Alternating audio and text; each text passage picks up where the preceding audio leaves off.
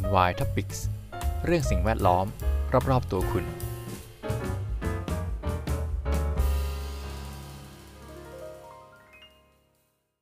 สวัสดีครับ ยินดีต้อนรับเข้าสู่รายการ NY Topics กับผม พีทันสถิตพันธิพักดีครับ หลังจากที่ช่วงนี้นะครับ เป็นช่วงของการประชุมเอเปกจริง ๆ วันที่ผมอัดเนี่ยเป็นวันที่ 19 นะครับ น่าจะจบไปแล้วล่ะครับก็มีหลายหลายประเด็นเรื่องสิ่งแวดล้อมที่อยากจะโฟกัสเหมือนกันนะ แต่ว่า วันนี้ข่าวที่ผมเตรียมมาเนี่ยเป็นเกี่ยวกับขอบ 27 ซึ่งก็ค่อนข้างเงียบเงียบมากๆเลยนะครับ ช่วงนี้การเมืองก็ค่อนข้างร้อนแรงนะครับ แล้วก็เออมีการแบบพูดถึงเรื่องสิ่งแวดล้อม BCG ต่างๆ ที่ผมได้ลงไปเมื่ออีพีก่อนๆนะครับ เรื่องโมเดลเศรษฐกิจ BCG ที่นายกก็เอาไปพูดเยอะนะครับ แล้วก็เป็นกระแสในสังคมประมาณหนึ่งแบบเออมันกรีนวอชชิ่งหรือเปล่าอะไรใดๆนะครับ จริงๆ ตรงนี้มีรายละเอียดค่อนข้างเยอะ แล้วก็ดีเทลเยอะนะครับ ซึ่งผมเองไม่ได้ลงรายละเอียดไปลึกขนาดนั้นก็เลยไม่ทราบว่า มันเป็นขนาดไหนนะครับ เดี๋ยวไว้ถ้าเกิดว่ามีโอกาสจังหวะดีๆ มีอ่านบทวิเคราะห์มาแบบคมๆนะครับอาจจะมาแชร์ให้ฟังได้นะครับ แต่วันนี้เนื้อหาของเราเนี่ยมาจากไทยรัฐนะครับออนไลน์ 2 ข่าวด้วยกันที่เกี่ยวข้องกันนะครับเเริ่มเลยแล้วกันนะครับอันแรกนะครับเป็นไทยแถลงจุดยืนบนเวทีขอบ 27 สู่เป้าหมายปล่อยก๊าซเรือนกระจกเป็นศูนย์แน่นอนนะครับ คนที่ไปร่วมงานในเป็นตัวแทนประเทศไทยก็จะเป็นนายวราวุฒิศิลปอาชา รัฐมนตรีว่าการกระทรวงทรัพยากรธรรมชาติและสิ่งแวดล้อม ได้ไปกล่าวถ้อยแถลงจุดยืนของประเทศไทยบนเวทีขอบ27 ตั้งเป้าหมายปล่อยก๊าซเรือนกระจกสุดที่เป็นศูนย์ภายในปี 2065 เพิ่มสัดส่วนของพลังงานทดแทนในการผลิตกระแสไฟฟ้าภายในปี 2050 นะครับ ผู้สื่อข่าวรายงานว่านายวราวุฒินะครับในฐานะหัวหน้าคณะ ผู้แทนไทยเข้าร่วมประชุมขอบ27 ขึ้นกล่าวถ้อยแถลง แสดงวิสัยทัศน์และความก้าวหน้าการดำเนินงานด้านการเปลี่ยนแปลงสภาพภูมิอากาศ ของประเทศไทยในรอบหนึ่งปีที่ผ่านมา ต่อที่ประชุมระดับสูงของการประชุม รัฐภาคีกรอบนุสัญญา สหประชาชาติว่าด้วยการเปลี่ยนแปลงสภาพภูมิอากาศ สมัยที่ 27 หรือว่าขอบ27 ที่สาธารณรัฐอาหรับอียิปต์เมื่อวันที่ 15 พฤศจิกายนที่ผ่านมา โดยแสดงจุดยืนของประเทศในการมีส่วนร่วมกับประชาคมโลก ในการรับมือกับการเปลี่ยนแปลงสภาพภูมิอากาศทั้งการปรับปรุงยุทธศาสตร์ระยะยาวในการพัฒนาแบบปล่อยก๊าซเรือนกระจกต่ำของประเทศไทย และเป้าหมายการมีส่วนร่วมกับประเทศที่กำหนด คศ 2030 ให้สอดคล้องกับการยกระดับเป้าหมายสู่ความเป็นกลางทางคาร์บอนภายในปี 2050 และการปล่อยก๊าซเรือนกระจกไปสุทธิเป็นศูนย์ภายในปี 2015 ในทุกสาขา ตั้งเป้าหมายที่จะเพิ่มการผลิตรถยนต์ที่ปล่อยก๊าซเรือนกระจกเป็นศูนย์เป็นร้อยละ 30 ของการผลิตรถยนต์ทั้งหมดภายในปี 2030 เพิ่มสัดส่วนของพลังงานทดแทนในการผลิตกระแสไฟฟ้าอย่างน้อยร้อยละ 50 ภายในปี 2050 และสนับสนุนการใช้เทคโนโลยีเพื่อการดูดกลับก๊าซคาร์บอนไดออกไซด์ในเชิงพาณิชย์ก่อนปี 2040 การดำเนินงานตามแนวทางความร่วมมือระหว่างประเทศ เพื่อถ่ายโอนผลการลดก๊าซเรือนกระจกระหว่างประเทศ ภายใต้ข้อ 6.2 ของความตกลงปารีส การน้อมนำหลักปรัชญาของเศรษฐกิจพอเพียงมาเป็นแนวทางสำคัญในการกำหนดแผนการปรับตัวต่อการเปลี่ยนแปลงสภาพภูมิอากาศ แห่งชาติ เพื่อเสริมภูมิคุ้มกันต่อการเปลี่ยนแปลงสภาพภูมิอากาศให้กับประชาชน นอกจากนี้ยังส่งเสริมเศรษฐกิจรูปแบบ BCG หรือว่า BCG Economy Model ซึ่งคาดว่าจะเป็นผลลัพธ์ที่สำคัญของการประชุมผู้นำเขตเศรษฐกิจเอเปก พื่อบูรณาการความร่วมมือและนำไปสู่การเติบโตที่ยั่งยืน ในช่วงท้ายก็ได้เน้นย้ำว่าเราต้องเริ่มดำเนินการในทุกด้านเดี๋ยวนี้มากกว่าแค่การพูด เพราะเราเป็นผู้กำหนดอนาคตของเราเอง การร่วมมือร่วมใจจะทำให้สิ่งที่เป็นไปไม่ได้เป็นไปได้นะครับเขาก็จบลงตรงนี้ ประเด็นต่อมาจากการไปขึ้นเวทีนะครับ ก็มีสสก้าวไกล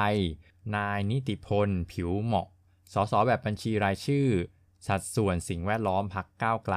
พูดถึงเป็นหัวข้อข่าวนะครับ นิติพลอัดวราวุธใช้เวทีขอบ27 ฟอกเขียว เอื้อทุนขนาดใหญ่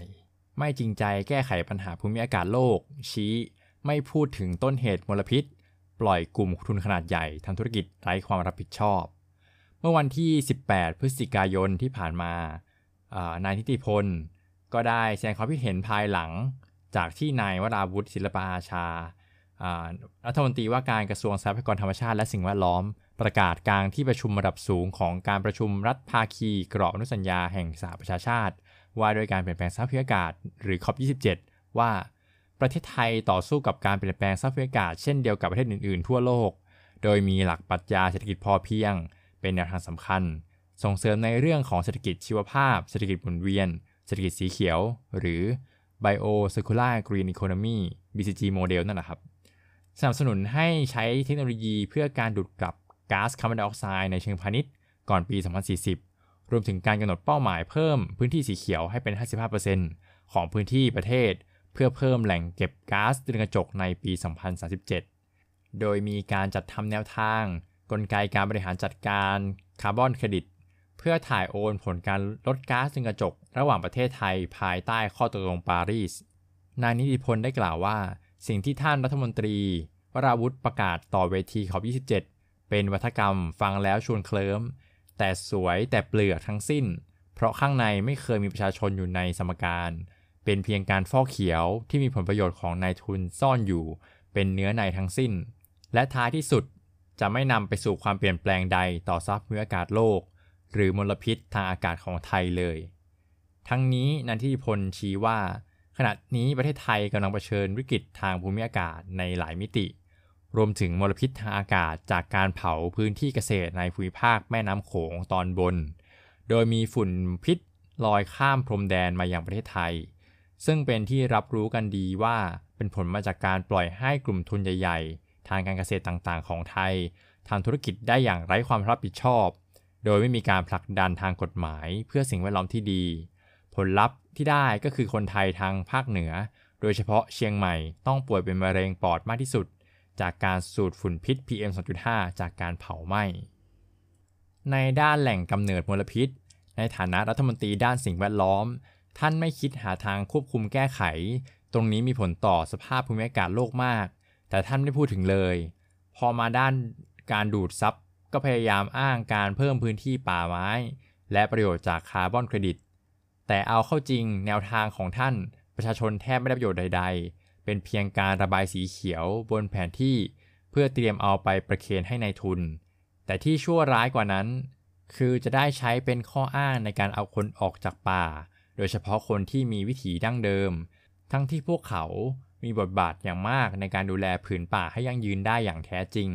แทนที่ท่านจะหาวิธีพิทักษ์สิทธิ์ แต่ท่านกลับไม่รีบทำให้มีแผนที่ One Map เพื่อพิสูจน์สิทธิ์การมีอยู่มาก่อนให้ประชาชน ใช้ความคลุมเครือทางกฎหมาย เพื่อเป็นอาวุธขับไล่คนออกจากพื้นที่ที่ระบายสีไว้เตรียมมอบให้กับนายทุน หากินกับคาร์บอนเครดิต สิ่งเหล่านี้จึงไม่ใช่เพื่อความยั่งยืนทางสิ่งแวดล้อม และความยั่งยืนเพื่อประชาชนอย่างแน่นอนคำว่าเศรษฐกิจคู่สิ่งแวดล้อมของรัฐบาล ล้วนแต่เป็นขนมหวานสีสวย แต่เคลือบยาพิษ ไม่จริงใจ เป็นประโยชน์มากกับนายทุน แต่ไม่เป็นประโยชน์ใด ๆ กับประชาชนที่เป็นเจ้าของทรัพยากรตรงนั้นทั้งสิ้น นายนิติพลระบุ อ่านข่าวจบแล้วนะครับ รู้สึกว่าค่อนข้างร้อนแรงมาก คือจริงๆแล้วเรื่องสิ่งแวดล้อมเนี่ยเป็นเรื่องที่มันใกล้ตัวนะครับ แต่ว่าแอคชั่นในระดับบุคคลเนี่ยมันค่อนข้างส่งผลกระทบน้อยมากๆ ผมเข้าใจในมุมรัฐบาลนะครับ ที่ต้องบริหารตรงจุดนี้ แต่ว่าสิ่งที่คุณนิติพลพูดเนี่ยในข่าวถ้าเกิดผมอ่านชื่อผิดไปขอขออภัยด้วยนะครับ คือไม่ได้ไม่ได้ผิด หรืออาจจะไม่ได้ถูกร้อยเปอร์เซ็นต์นะครับ มันเป็นอารมณ์เหมือนทฤษฎีสมคบคิดนะครับ มันมีความเชื่อมโยงจริง แต่ว่าในมุมสิ่งแวดล้อมเนี่ยมันไม่สามารถขับเคลื่อนได้โดยปราศจาก เรียกว่าถ้าเขาเรียกว่านายทุนก็คือนายทุนนะครับ แต่ในของผมนะผมมองว่าเป็นเอกชนมากกว่า คือเขามีกำลังในการสนับสนุนตรงจุดนี้มากกว่าประชาชน เขาเป็นเหมือนหัวหน้าทีมได้อะเป็นผู้นำได้ แล้วค่อยกระจายไปให้ชุมชนในตรงนั้น คือผมเชื่อว่าเอกชนอะไม่พาทำเองหมดหรอกเขายังไงเขาต้องกระจายให้ชุมชนอยู่แล้วนะครับ ตรงนี้ แต่ตรงนี้ต้องต้องคอยมอนิเตอร์ดีๆ ผมเชื่อว่าเอกชนไม่ได้ไม่ได้ลงไปเล่นเองหมดหรอก แต่เขาเหมือนเป็นผู้นำมากกว่า จะพูดซ้ำทำไม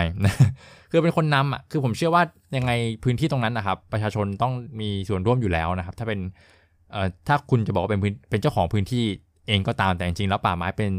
เอ่อเป็นเป็นเจ้าของโดยรัฐบาลถูกไหมครับเอ่อประชาชนเนี่ยแค่ไปอาศัย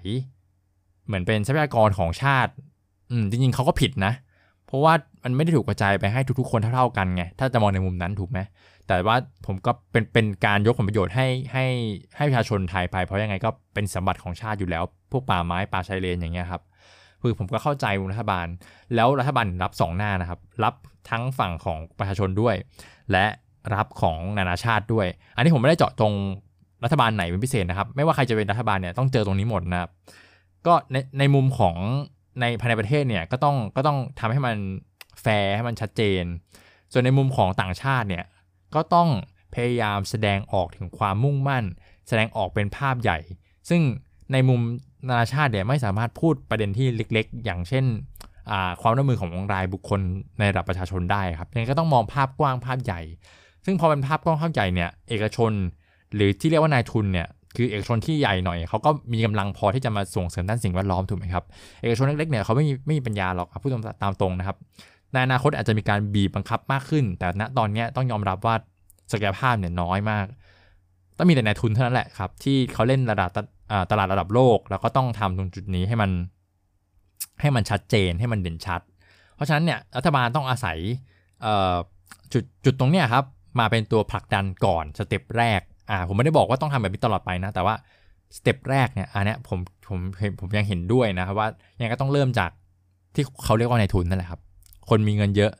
ก็ช่วยโลกได้ได้ก่อนนะครับ แล้วก็เป็นหน้าเป็นตาให้กับบริษัทเขากลับคืนไป เพราะว่ายังไงเอกชนก็ต้องก็ไม่ได้ทำฟรีๆนี่หรอไหมครับยังไงก็ต้องมีเรื่องเรื่องผมไม่รู้เรียกว่าอะไรอะ PR หรอที่จะเรียกว่า green washing อะแต่ผมก็เห็นว่ามันก็อาจจะมีได้ แต่อย่าให้มันผิดหรือเป็นการหลอกลวง อันนี้ผมว่าไม่ดีนะครับ แต่ว่าคือมันมีความเกี่ยวข้องจริง แต่เราจะไปพูดโอเวอร์เกินไป อันนี้ผมคิดว่าไม่ควร แต่